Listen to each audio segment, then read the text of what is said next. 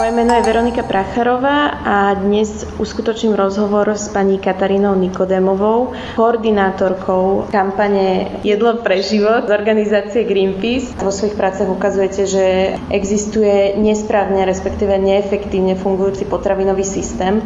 Čom vlastne tento súčasný systém podľa vášho názoru zlyháva? Prvý veľký problém je ten, že to, ako je nastavený dnes potravinový systém, nedokáže naplniť základnú ľudskú potrebu, právo na jedlo. Na druhej strane máme až miliardu ľudí, ktorá trpí obezitou alebo nadváhou a ešte plus ďalší fakt k tomu, približne 30% potravín, ktoré vyprodukujeme, končí v odpadkoch. Za ďalší veľmi závažný dôsledok toho nefunkčného systému považujeme to, že udržiavame a pestujeme si akúsi veľkú a stále stupňujúcu sa závislosť od chemických vstupov. Ja uvediem možno dve čísla. Za rok 2007 sa na celom svete použilo až 2,36 milióna tón pesticídov a 195 milióna tón umelých hnojív. Sú to naozaj obrovské množstva. Môžem citovať údaj, že medzi rokmi 1950 a 1990 sme stratili takmer tretinu úrodnej pôdy a tá strata pokračuje ďalej pomerom viac ako 100 miliónov hektárov ročne, čo je približne rozloha Islandu. S tým súvisí aj znečisťovanie riek a vodných zdrojov a v neposlednom rade aj strata potravinovej diverzity. V podstate všetky tieto problémy, ktoré ste vymenovali, ktoré ste uviedli, môžu byť vyriešené ekologickým poľnohospodárstvom. Na to poukazujete vlastne vo svojej kampani. Tak je to vlastne systém, ktorý uplatňuje princípy agroekológie. To vlastne systém, ktorý rešpektuje to dané životné prostredie, v ktorom má fungovať. Tie dané špecifika pre konkrétnu lokalitu je založený na tom, že využíva nízku úroveň vonkajších vstupov a fosílnych palív a snaží sa využívať hlavne to, čo ponúka daný región a dané podnebie. Ale zároveň sme ako organizácia definovali 7 princípov, ktoré by vlastne tento ekologický spôsob pestovania mal spĺňať. Prvý princíp je potravinová samostatnosť, pretože podľa nás je veľmi dôležité, aby sme nastavili systém, ktorý bude smerovať k takému stavu, v ktorom kontrolu nad potravinovým reťazcom a nad tým, čo budeme pestovať a ako budeme ďalej spracovávať tieto plodiny, bude v rukách producentov a spotrebiteľov a nie korporácií, tak ako je to dnes. Druhý princíp je zlepšenie postavenia farmárov a vidieckych spoločenstiev. Tretí princíp je rozumnejšia produkcia potravín a lepšie výnosy. Štvrtý princíp je biodiverzita. Piatý princíp je udržateľné zdravie pôdy a čistejšia voda. To súvisí hlavne s tým, že používame v súčasnom systéme veľké množstvo umelých hnojív. Spôsobuje to aj to, že úrodnosť pôdy strácame. Šiestý princíp je ekologická ochrana proti škodcom. A posledný princíp je odolné potravinové systémy, pretože naozaj, keď budeme dobre obhospodarovávať pôdu s vysokým obsahom organických látok, tak dokážeme mať aj kvalitnejšiu pôdu a dokážeme naozaj byť flexibilní v tom, že budeme produkovať tie potraviny, ktoré je treba v tých regiónoch, kde ich je treba. Napriek rôznym kontrolám, ako aj zákonom stanoveným limitom. Existuje však stav, kedy viac ako polovica jedla v Európe a 60% potravín na Slovensku obsahuje nejaké zvyšky tých pesticídov. Čím by sa to dalo podľa vás vysvetliť?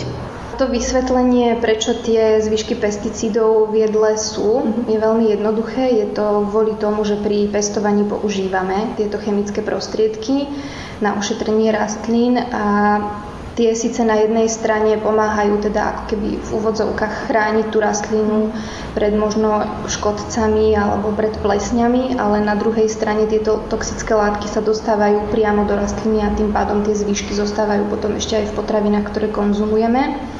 Je pravda, že súčasne sú stanovené maximálne hodnoty reziduí pesticídov alebo zvyškov pesticídov, tzv. MRL, ale teda podľa zodpovedných orgánov sú tieto potraviny v poriadku, pretože aj keď tam boli nájdené zvyšky pesticídov, tak stále je to v tých povolených limitoch.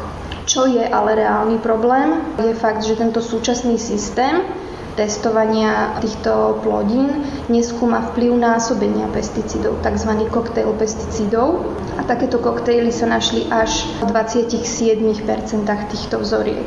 Práve jeden z princípov, ktorý ste aj vy spomenuli a v štúdii ho taktiež uvádzate, je zvýrazňovanie potreby ekologickej ochrany pred škodcami.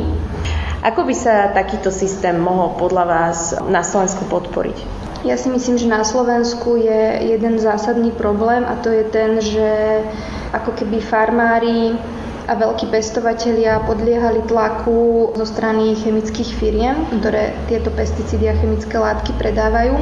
A to, čo naozaj treba na Slovensku zmeniť, tak je určite poradenský systém pre farmárov, pretože tu máme obavy, že nie je nestranný, že je veľmi dominovaný práve zástupcami agrochemických firiem, ktoré tieto látky predávajú a k bežnému farmárovi sa možno nedostane informácia, že má možno na výber, že môže použiť tento chemický prostriedok alebo môže uplatniť iné nechemické postupy.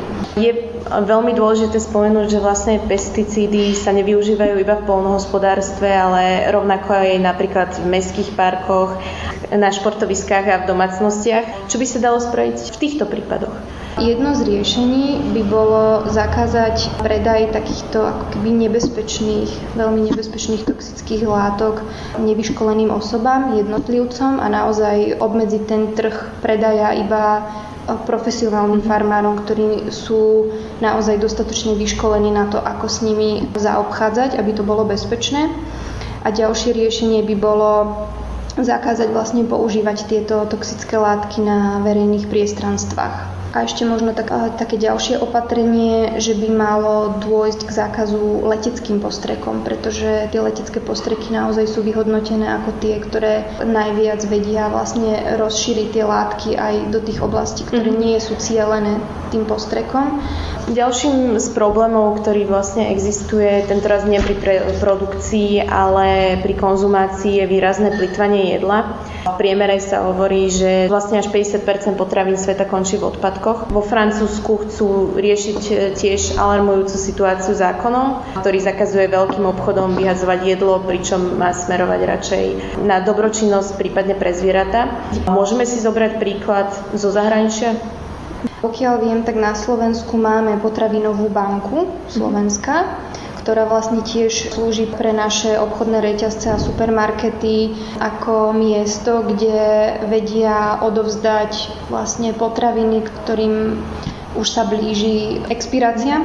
Takže vedia tieto potraviny odovzdať do tejto potravinovej banky, ktorá ich teda ďalej prerozdeľuje ľuďom, pre ktorých môžu byť ešte tie potraviny užitočné a vedia ich spotrebovať. To, čo možno by sa dalo ešte na Slovensku vylepšiť, je, že nedávať to iba ako voľbu našim supermarketom, ale tak ako vo Francúzsku, že by to mali možno ako povinnosť, že naozaj to nebude o tom, že budú proste supermarkety vyhadzovať potraviny do koša, ale budú sa snažiť ich ponúknuť ľuďom, ktorých ešte vedia využiť. Stále mám ale pocit, že by to bolo ako keby jedno z mála riešení, že stále ako keby to systémové veľké riešenie by malo byť ešte nad tým a to je ten postupný prechod od toho intenzívneho poľnohospodárstva k tomu ekologickému, že aby to nebolo o tom, že pestujeme veľké množstvo plodín, ktoré vlastne nakoniec nemá kto spotrebovať. Vynakladáme čas, energiu, peniaze na to, aby sa tie potraviny spracovali, aby sa dopravili do supermarketu a tam, keď sa nepredajú, tak potom ešte rieši vlastne náklady na to, že ako ich zlikvidovať. Čiže naozaj tým systémovým riešením tej lepšej a rozumnejšej produkcie potravín by sa vlastne nepriamo vyriešila aj tento problém. Ďakujem veľmi pekne za rozhovor. Toto bola Veronika Pracharová a pani Katarína Nikodémová. A ak máte záujem ďalej sledovať Alfu, pozrite si našu webovú stránku www.alfa.slovensko.sk alebo nás sledujte na Facebooku pod názvom Alfa.